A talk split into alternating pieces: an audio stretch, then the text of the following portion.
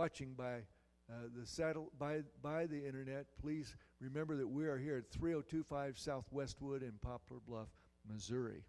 Amen. So Pastor Kevin's going to come at this time and deliver a great word for us. So get your ears on and your heart ready. Amen. Well, while uh, you're getting ready, I like it back just a little bit farther because I like to stand in front a lot. But uh, Sister Fran got these for us. She's sick today. We pray for her to feel better, to be well. In the name of Jesus. Uh, I tell you what, I got, I don't know how many there are, but I would like it if maybe some of you couple guys want to help me. Pass a few of these out on that side, Nelson. Give one to Eddie and work your way back. Here, one of you guys want to take these and give them along the line there uh, to folks, whoever wants one. Yeah, John and Chelsea should get one.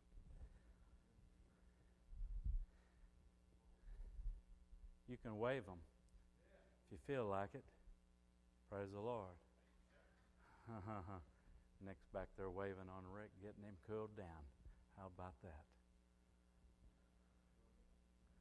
Yeah, these are little palm fronds, they call them, or whatever. We had all kinds of palm trees in Florida. and They all looked a little bit different, but uh, this is considered Palm Sunday. Amen. And Chelsea felt like she wanted to help me out on my birthday and got me a new light. She said, Dad, you need to be able to read your Bible. So, got me a, a new lamp here for the podium, which hopefully it won't get in anybody's way, it won't be in my way. If I can get it close enough over here, I can point it towards the scriptures if I don't knock it over. There we go. There it is.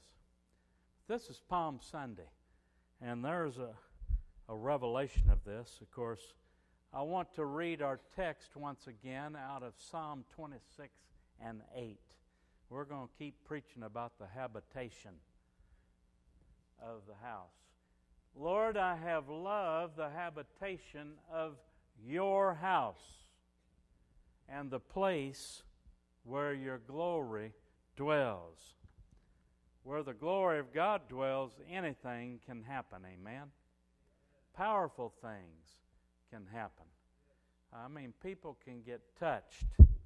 And uh, I want to read to you some verses here. We're going to start out in Matthew 21, verses 1 through 8, where it says, Now when they drew near Jerusalem and came to Bethphage at the Mount of Olives, then Jesus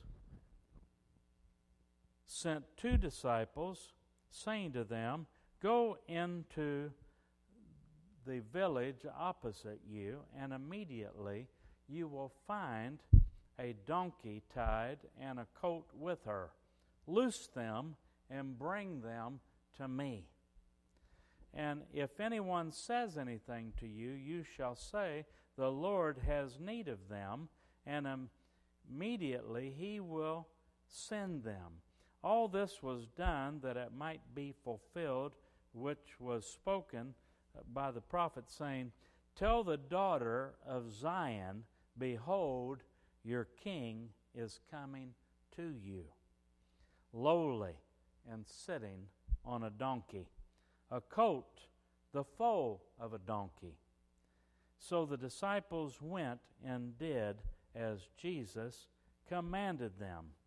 They brought the donkey and the coat and laid their clothes on them and set him on them. Talking about Jesus.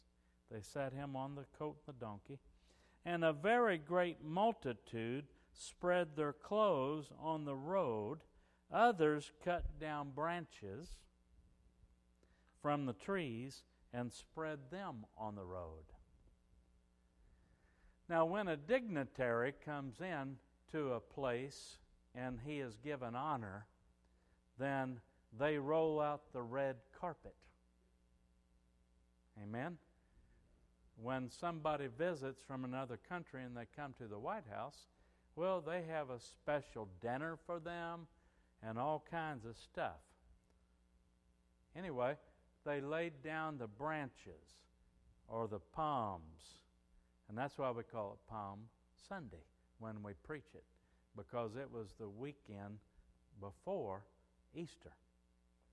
Anybody not get a palm leaf and you want one? Okay. Well, you can get it after if you want. There it is. I laid it down on the street. Jesus can come in now. But you know, uh, Chelsea asked me last night why we called it Palm Sunday. And I was sharing how the tradition was that when they would sacrifice the lamb, you know, and when they made sacrifices, it could be a, a small lamb or it could be a, a young goat, either one. But for the Passover time, they would sacrifice a lamb. And it was the Passover lamb, they would call it. Well, actually, what she asked me was, why did they call it? Why did they call it Passover? And that goes all the way back to when the children of Israel were in the wilderness, or before they went in the wilderness. Pharaoh would not let them go, and they had all these plagues. And when they got to the last one, uh, Moses warned them, You better let us go, or else, you know, your firstborn will die. Pharaoh didn't want to believe that. But all the Israelites were told, Put the sacrificial blood over the door on the doorpost. And the death angel would pass over. And that's why it's called Passover, because the lamb was sacrificed, then the blood was spread on the doorpost. And when the death angel came that night, he passed over all of the houses that had that on their doorpost. Now, it didn't matter whether they are Egyptian or Israelite, if they did not put the blood over, then their firstborn died. And so, there it was, and of course, it happened.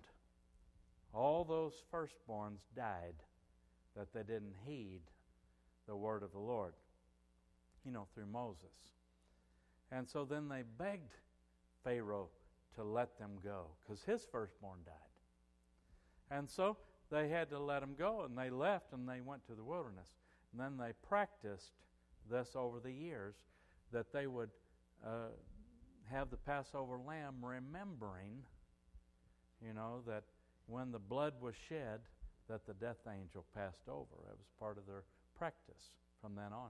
And so at the time of Easter, which is Passover, they believe, I think, in uh, the scripture in the Old King James, it says they first called them Christians down at uh, Antioch, and it was at Easter time, or at Easter. They were down there. But Easter means Passover. And so uh, the Passover lamb would be killed and the blood would be shed. But see, when they would come to this time, they would put the lamb on the donkey or the colt and bring them around up into the city. And they would shout and let them know the lamb is coming.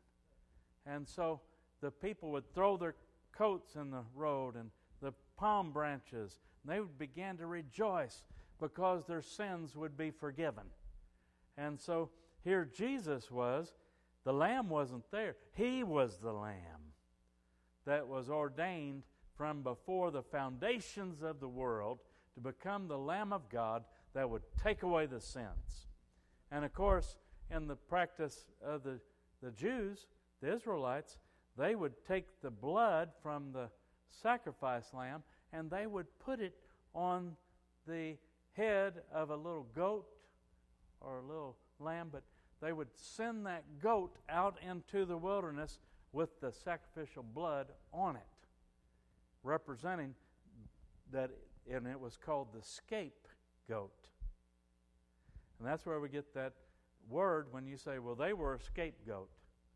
They weren't really the one that sinned, but they were blamed. And so that scapegoat would take the blame, excuse me, and would go into the wilderness, representing taking away the sins of the world.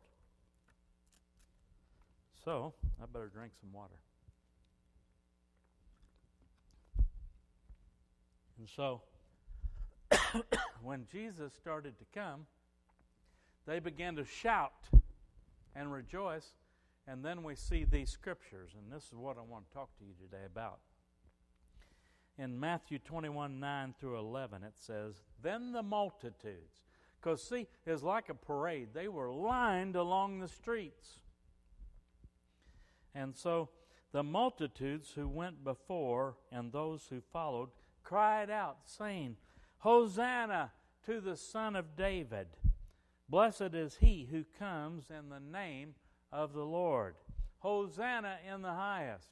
Now, they practiced this with the lamb before, but these people saw Jesus, and many of them recognized him as the Messiah.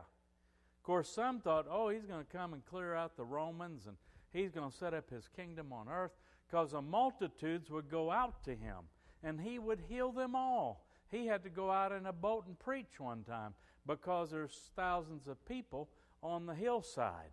Remember, he fed 4,000 one case, 5,000 another time, and he went out in the boat and taught. But he came in, he broke bread, and he fed at least four or five thousand men two times, but that doesn't include the women and the children.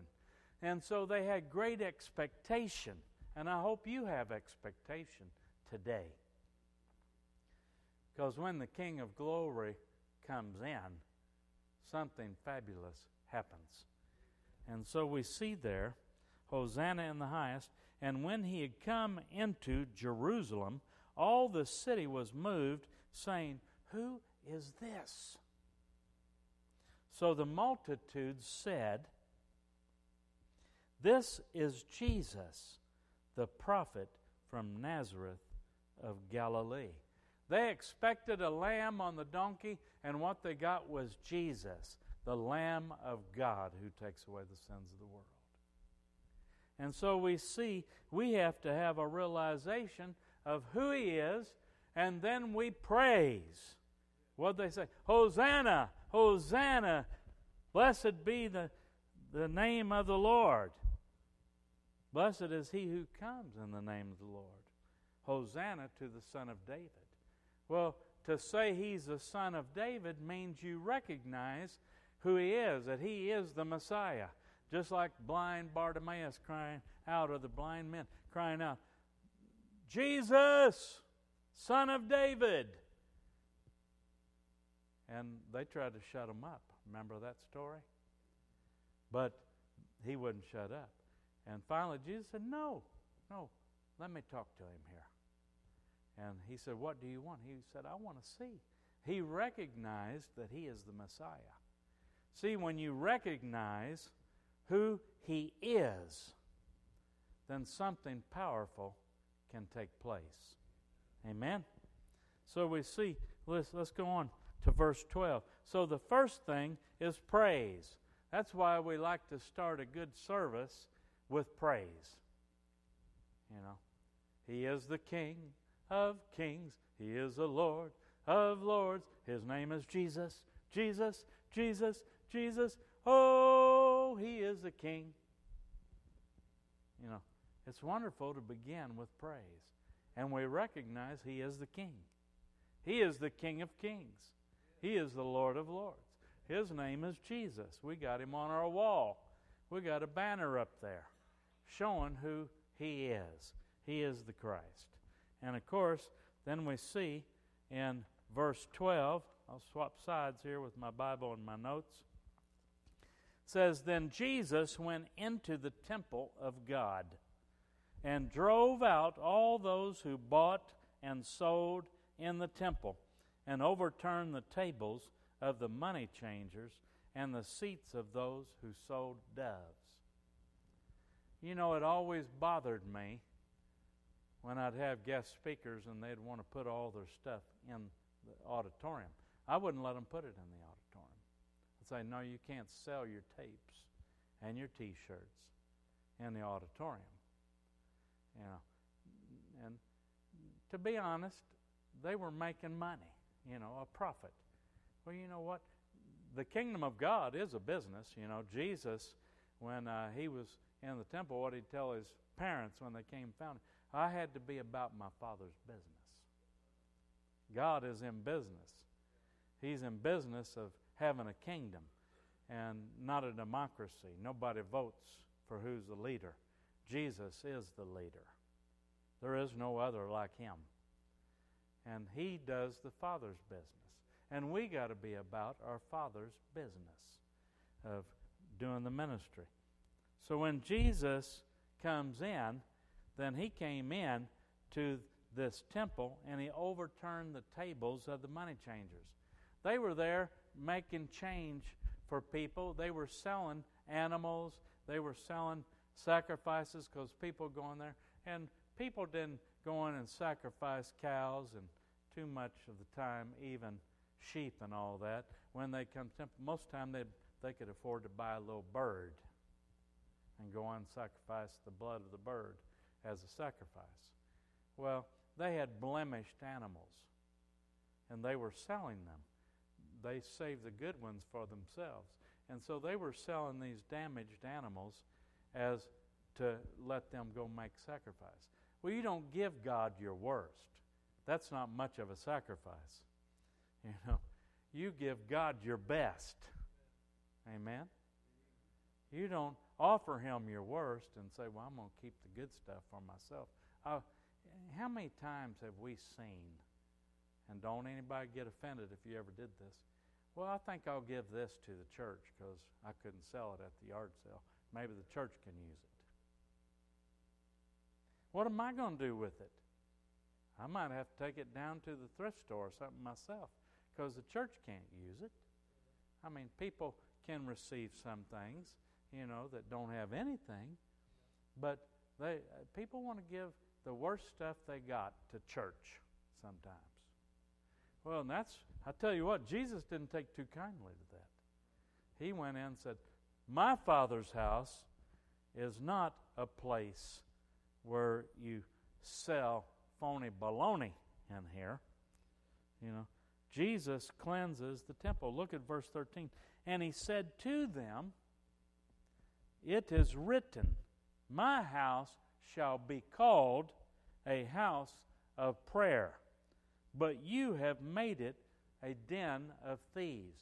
Now, there's two things connected there. The first word, of course, I told you, when Jesus comes, he cleanses, he purifies, he cleanses the temple.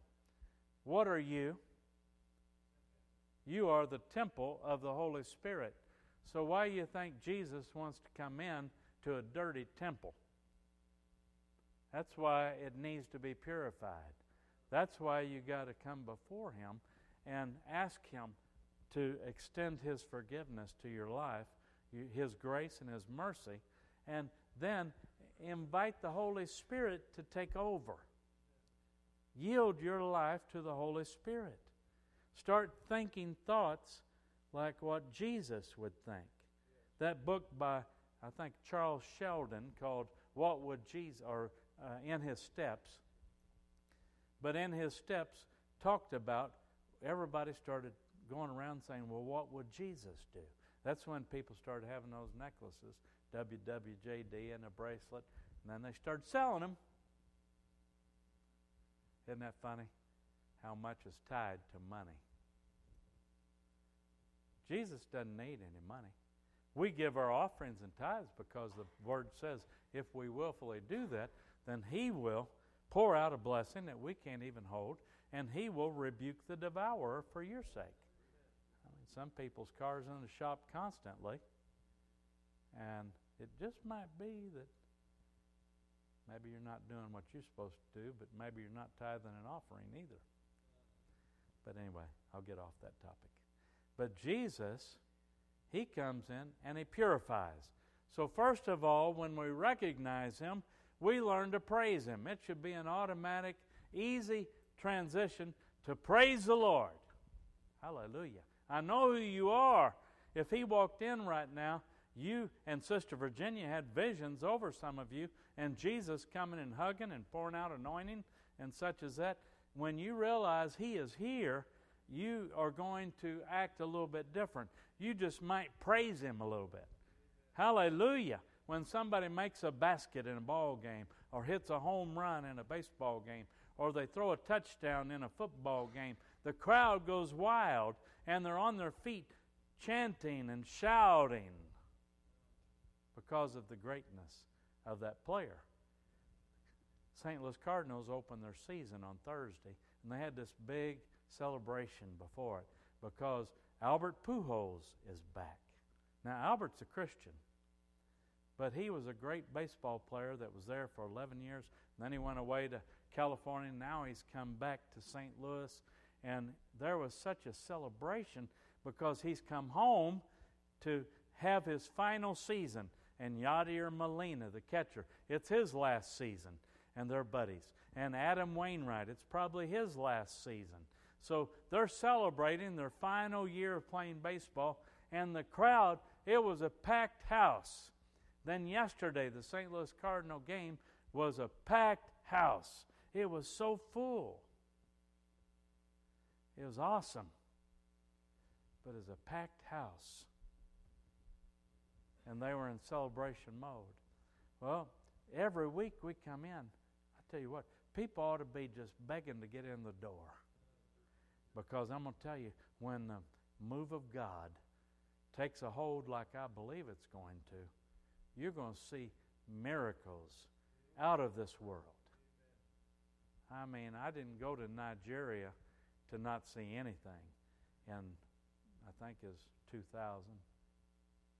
I went over there and saw a little prophet about that tall, and I walked the healing line with him from 6:30 at night to 4:30 in the morning and Brother Gorman was there with us, and Jan Venter. We were all there together. John Ruddick and several others, and uh, we were just excited to be there because when we walked the healing line, miracles began to happen and transpire. Mass deliverances happened where people ran to the altar and the demons were leaving them. I tell you what, it's hard to even describe it. 30,000 people were inside that crude building of just, it had dirt floors and 10 roofs. They were down there because people would throw up stuff, you know, and those demons would leave. They had a broom with a dustpan, just, you know, with sawdust in the altar. You know, my dad, oh, they used to talk about, they used to have sawdust in the altars back in the camp meeting days of the 30s and 40s. He prayed my Uncle Roy through to salvation in the Holy Ghost in a sawdust altar. Pastor Ken's dad and my dad, they were saved under a lady pastor in Bird's Corner, Missouri. That's where the birds fly over, if you didn't know.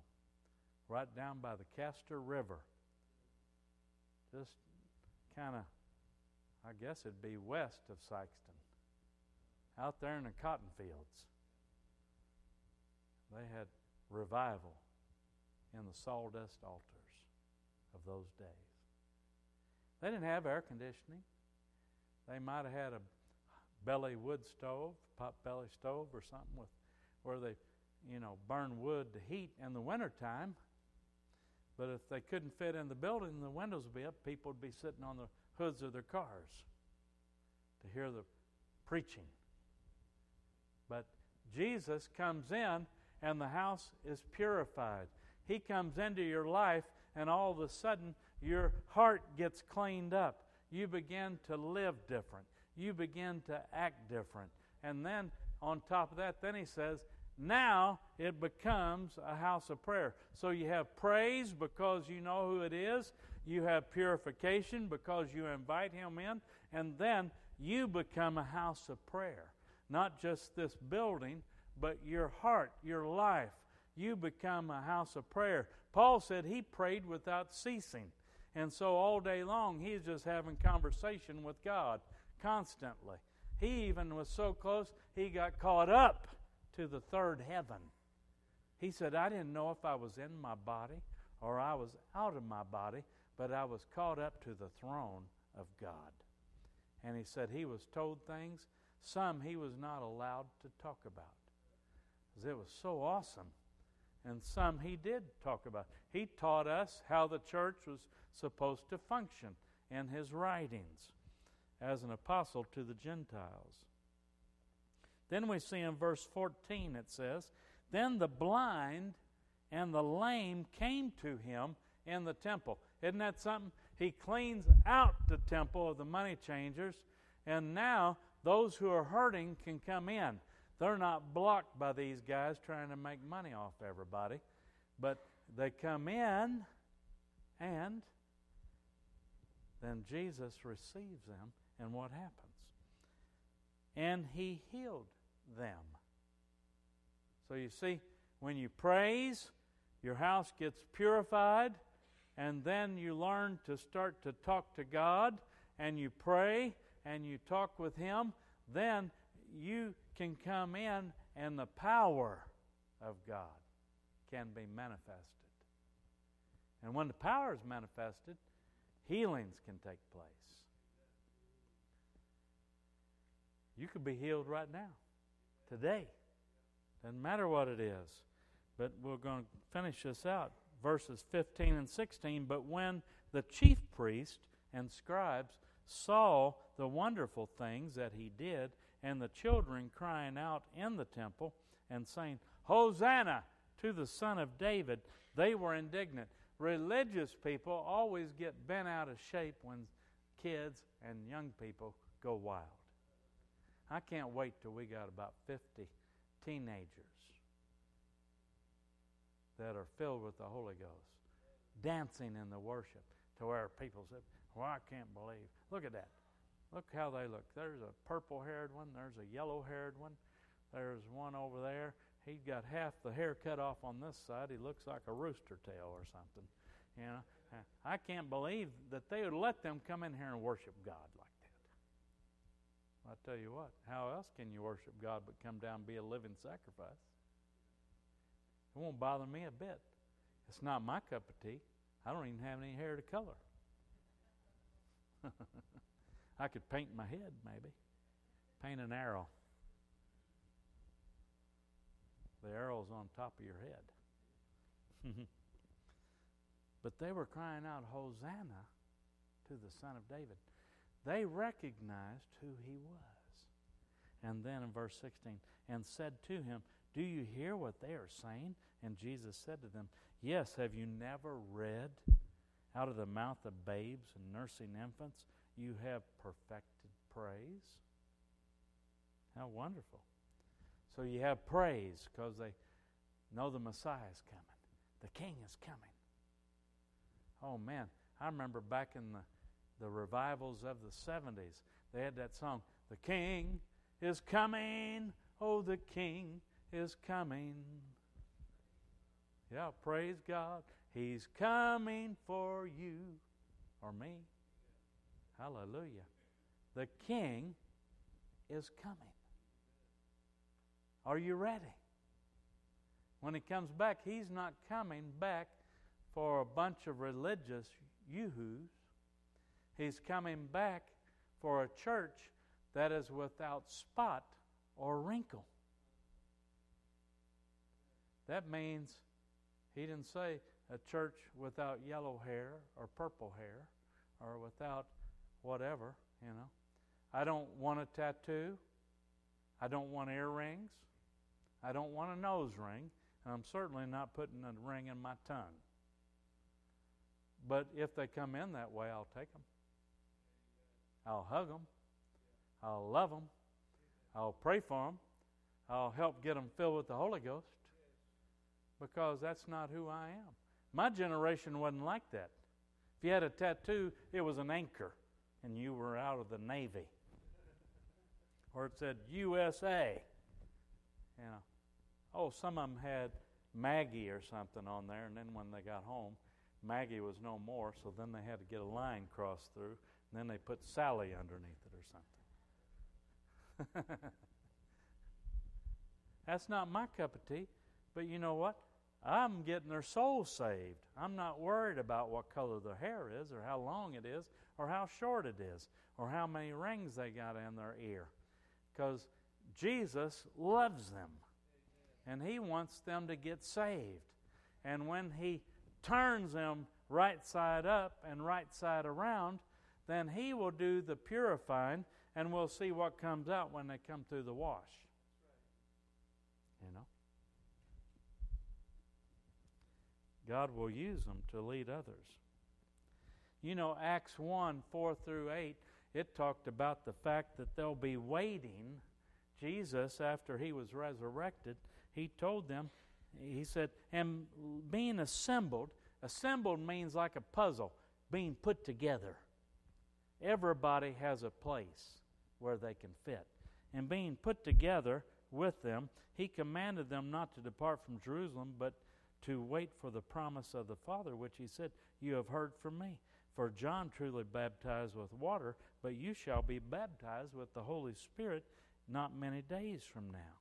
Therefore, when they had come together, they asked him, saying, Lord, will you at this time restore the kingdom to Israel? Well, Israel is a nation on earth. Israel is not the kingdom of God. That's why I don't go around doing everything that the Israelites did because, number one, I'm a Gentile and I'm a Christian. And I don't practice all those feastings and everything like they did. I'm not a Jew. But what I am is a believer. And what I needed was the blood of Jesus, and I need the Holy Ghost. You can never have rituals and traditions that is going to make the Holy Ghost come in. What you need is what Jesus did, and that is I praise Him because I know He's my Messiah. Secondly, I make my temple, my body, a house of prayer. And thirdly, I let Him purify me. And then He purifies me, then prayer, and then power. He changes our life because He transforms us by the working of His mighty and awesome power. What did Paul write in 1 Corinthians? He said, For the kingdom of God does not consist in word, but in power the power of God demonstrated is what He's looking for in our lives, not how many words you can talk or speak. Now, Jesus is the Word. We got to have the Word, but He's talking about words. The kingdom does not consist of words. Man, I tell you what, some people can talk a blue streak. Sometimes you don't have to say much. Like Pastor Ken said the other day, you know, you can share the words if you need to, because some of them don't need a lot of words. They're watching your life, they're seeing who you are, what you're all about. And then he told them, he said, you know, it's not for me to tell you times and seasons, but he said, but you shall receive power, there it is, when the Holy Spirit has come upon you, and you shall be witnesses to me in Jerusalem in all Judea and Samaria and to the end of the earth. Man, I tell you what, that is exciting. I've been able to be witnesses, a witness for Jesus. I was a witness for him 11,000 feet up in Quito, Ecuador, where I prophesied and prayed over hundreds of people, freezing to death because I didn't know it was cold down there. It's at the equator, for crying out loud. I thought it'd be hotter than a firecracker got down there, but 11,000 feet up, there was a blizzard going on. I didn't even bring a coat. I had a little windbreaker. I tell you what, me and that windbreaker, we were best friends that week. I wore it to bed. I didn't ever take it off. I took a shower, and that was, I ran around the shower for about three minutes, got a little bit wet, got out, dried off, put my clothes on, put that windbreaker back on. said, Norm, Norm was there. I said, Norm, can we get some more heat? I'd like to warm up if possible. But then, of course, what happened is on the day of Pentecost, we know that story. in chapter 2 when the day of Pentecost had fully come, they were all with one accord in one place. See, when Jesus comes in and you get cleaned up and you get the power of God going, you get perfect praise because you just love being in His presence, then you get in unity. You are not a Baptist. You are not a Methodist. You're not a Lutheran. You are not a Presbyterian. You're not a Pentecostal. You're not a charismatic. You're not a non denominational. You're a Christian. And you're part of the same family, part of the same kingdom. And God then can move.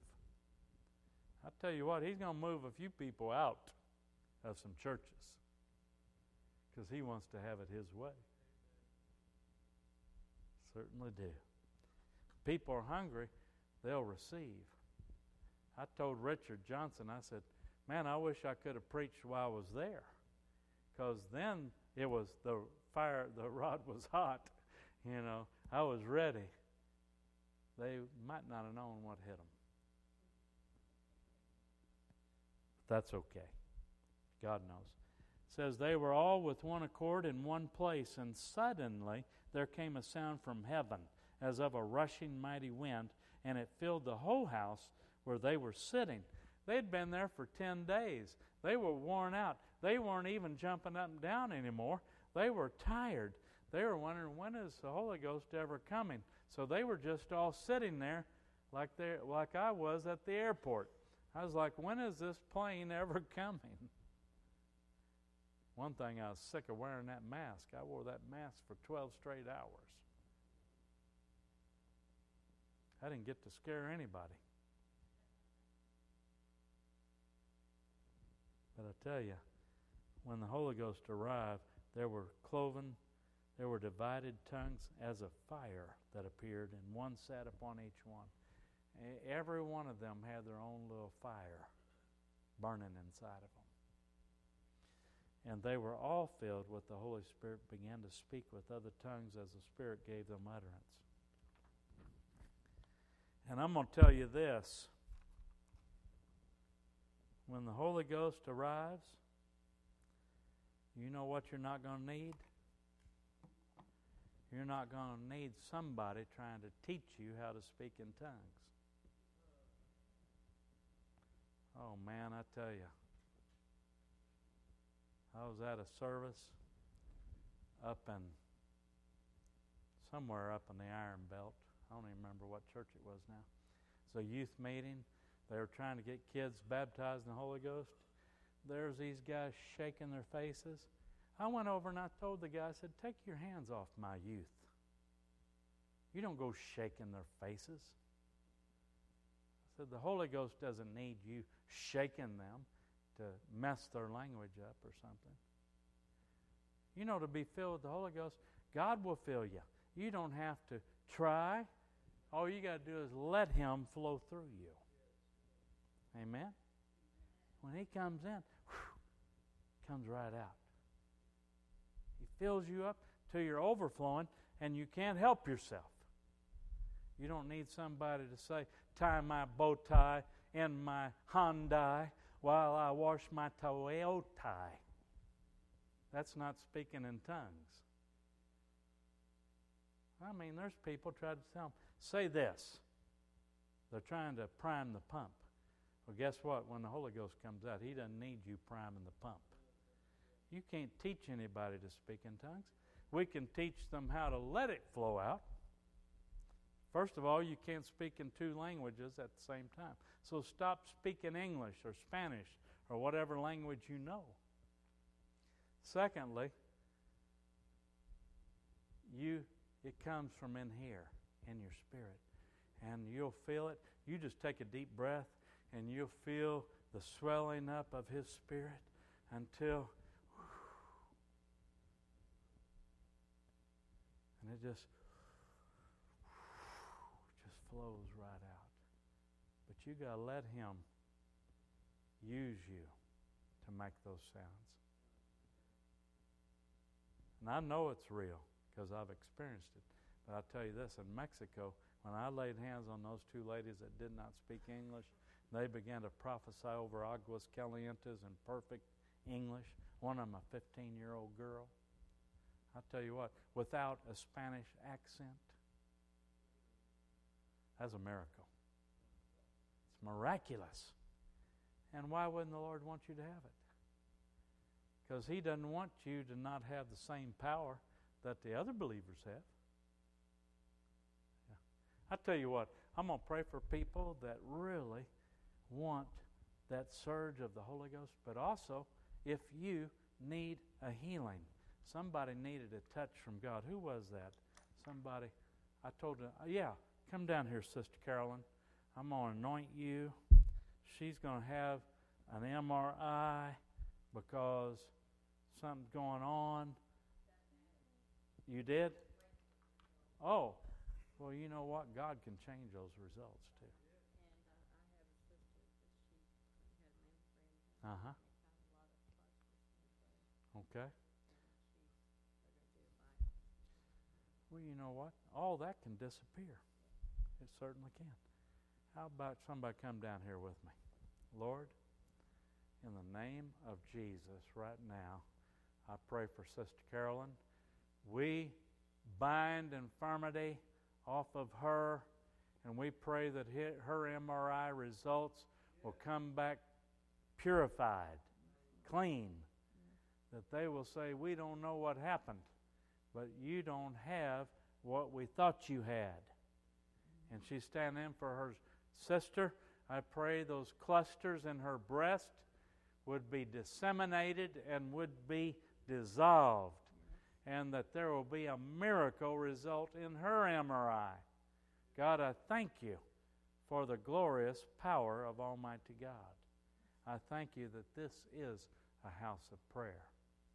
And I pray for your healing. By your stripes, they are healed in Jesus Christ's name. Power of God, do the work right now.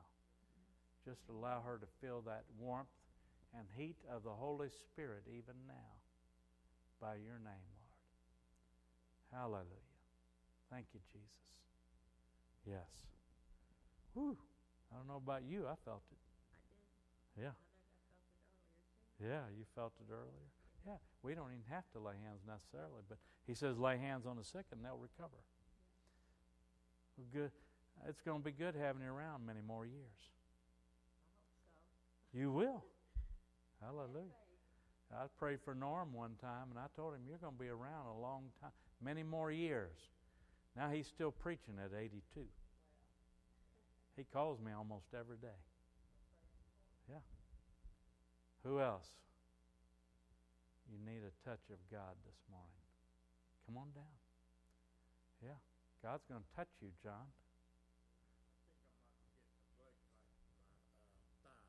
Well, you know what? Lord, we say no blood clot right now in the name of Jesus. Let his calf and leg be well. Let him walk out of here today knowing that you touched him. Allow your heat of the Holy Ghost to flow into him all the way down his legs to the bottom of his feet, even now, in Jesus Christ's name. Hallelujah. Thank you, Jesus. Well, you want it to get better, don't you? I do too. I pray for mine and yours. Jesus' name. Yeah. a bruised trachea? From your fall. Okay. Where's that at exactly? The bruise. Right there? Okay. Lord? Right here, but I mean it's. Yeah. Well, Lord, right now, we take authority and we pray. Philip fell while there was repairs going on in his house, and he landed on his chest. And dear God, we pray for total healing right now. Let the heat of the Holy Ghost go in to his body and let it be clear and clean. In your name, Lord. Thank you, Jesus. Hallelujah. Could you tell a difference? We'll go back there and drink something, would you? You're going it's gonna be different. All right, Nelson. Yeah. What you need? Just a total touch? A total touch. I just want I want to be in touch with Jesus. Something Okay. Well, you know what? We bind, first of all, the attack on your mind. Yes. The thing that keeps us alienated from the Lord are the enemies of our mind. And those enemies are not allowed to stay there. Yeah. We bind up those enemies and we speak to them to be gone out of your mind. No more tormenting. You are saved, you're blood bought, you're blood washed, and you are free by the power of the Holy Ghost. Yes. The grace of God has been given to you, His mercy extended to you, and there is no sin in you right now Yes. In the name of Jesus. Yes. For He has cleansed your house. You've been here all service and you've been receiving, and I pray that by the name of Jesus that you can walk with the Holy Ghost and be free. Yes. In Jesus' name. And you told me you want to quit smoking. Yes. And Lord, take it away. Yes. Take the taste of nicotine and tobacco away from Nelson to where he doesn't even feel right when he if he put one in his mouth. I pray we curse cigarettes out of him Yes. in Jesus' name. In Jesus' name. Jesus' name. Amen. Fill him up, Lord, Holy Ghost. Yes. Fill me up. Yes. Hallelujah. Amen. Could you do that again? Do it again? Yeah. Okay. We'll give him more. More. He wants it again, Lord. Yes. Yeah, just take it away. Yeah. Glory. Just like that. Just like a puff of wind, it's gone. In Jesus' name. Yeah. Out of your sinuses, out of your mouth, out of your chest, we curse nicotine and we curse cigarettes. Let them be foul to you from this day forward. Let them have such a bad taste Yes. to where you won't ever want one again, Yes. where you'll want to throw up if you put one in your mouth. Yes. In Jesus Christ's name, amen. Brother Shanbuck always prayed with them. He said, Pray this prayer Lord Jesus, if I ever put a cigarette in my mouth, and then they'd pray that, he said, Strike me dead. they said, Oh. I didn't pray that for you, Nelson. But I pray. Charles? Well, Lord, I lay hands on Sister Karen. She stands in for Charles. All pain leave his body. Anything that is not working in his favor, we ask you, Jesus, to rebuke. Rebuke away from him. Infirmities be gone from him. And we say, Be filled up, Charles, with healing power and the Holy Ghost. And have energy like you've not had in many years. In the name of the Lord Jesus Christ. Hallelujah. Praise you, Lord. Touch Sister Karen and give her strength. In Jesus' name. Hallelujah. Well, I feel the power of God here today. Yeah, I do. Brother Eddie, what you need? Well, the class getting ready to start, be with me Okay. and everybody's taking classes that will Okay, that you'll learn. that will learn and be successful. Lord, give Eddie the ability to read and study in the ministry classes. Allow him, O oh God, to have an open and a clear mind. And pray, he wants us to pray for all the people taking classes. Mm-hmm. We do that. We say, Lord, let them all learn and learn well in the name of Jesus Christ. And touch Eddie from the top of his head to the bottom of his feet. And we say, don't be the same ever again but be filled, filled, filled. Amen. Hallelujah. Thank you, Jesus. You feel that?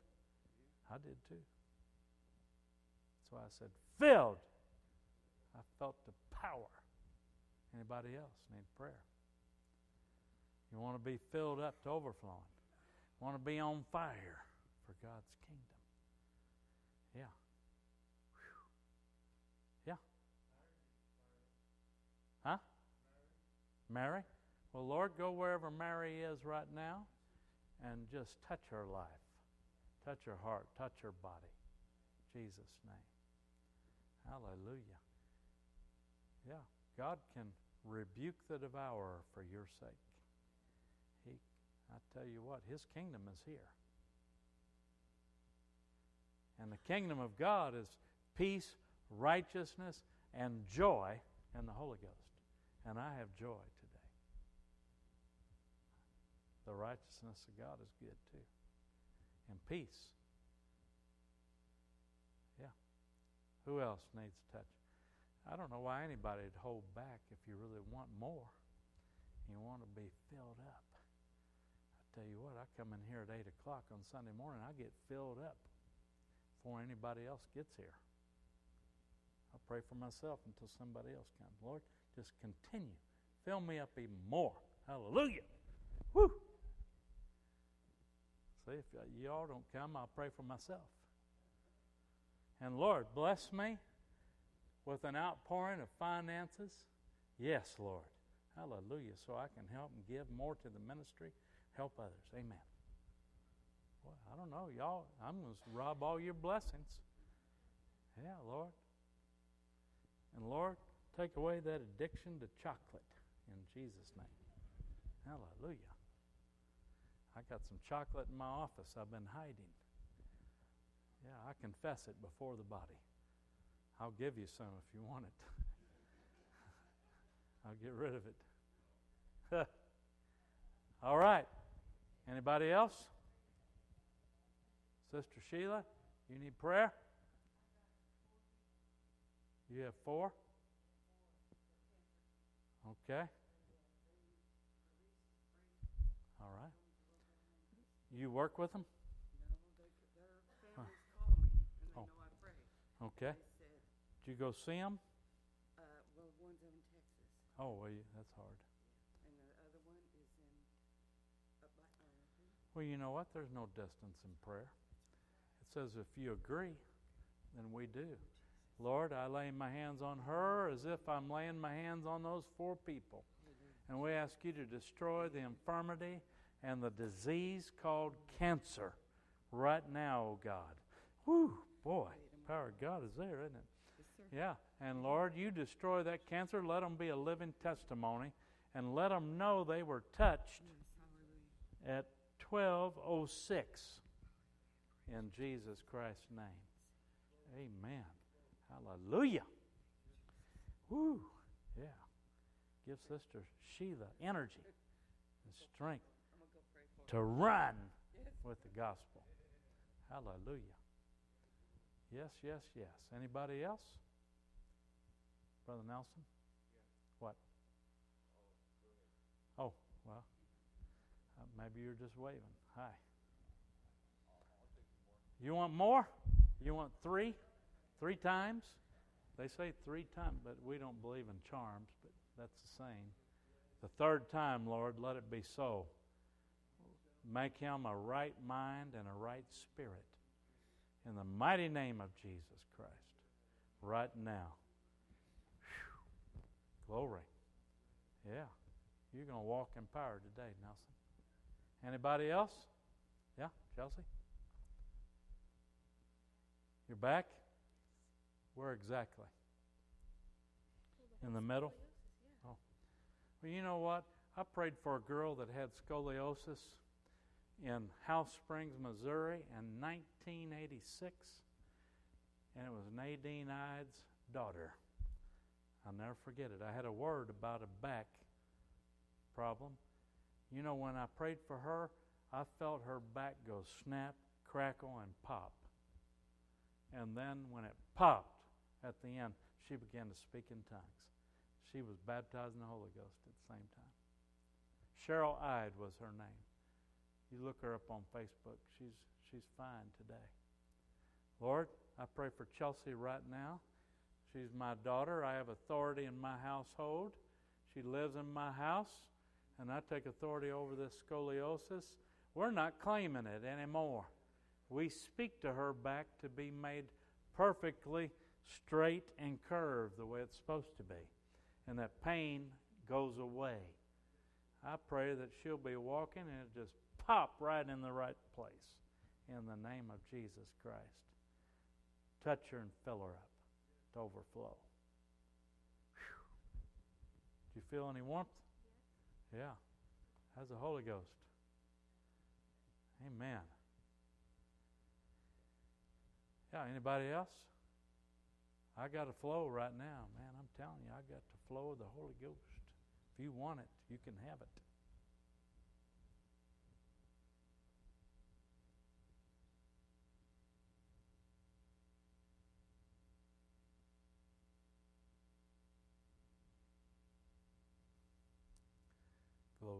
Glory. Hallelujah. Glory, glory. Amen. Yes. Next week is going to be a glorious week. Get somebody here that needs Jesus, they'll get saved. I'm confident of it. Praise the name of the Lord. Well, stand with me then.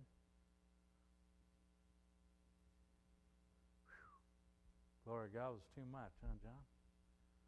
Amen. Yeah. Hmm.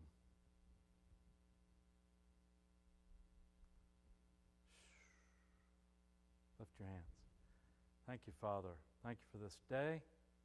Thank you for these folks that are here today. Thank you for what you're going to do next Sunday. Great and mighty things are coming. Thank you that there will be people saved next Sunday. And I praise you because these people are your children. They're my brothers and sisters. And they, dear God, are the head and not the tail. They're the blessed and not the cursed. They are the redeemed of the Lord, and they can say so. Let them be a mighty witness this week of your love, and let them draw in other people that need a touch of God. And we ask you to be with us and keep us safe from any harm and evil this week. I pray in Jesus Christ's name. And everybody said, Amen. Well, greet one another on your way out. Be friendly. Hallelujah. Amen.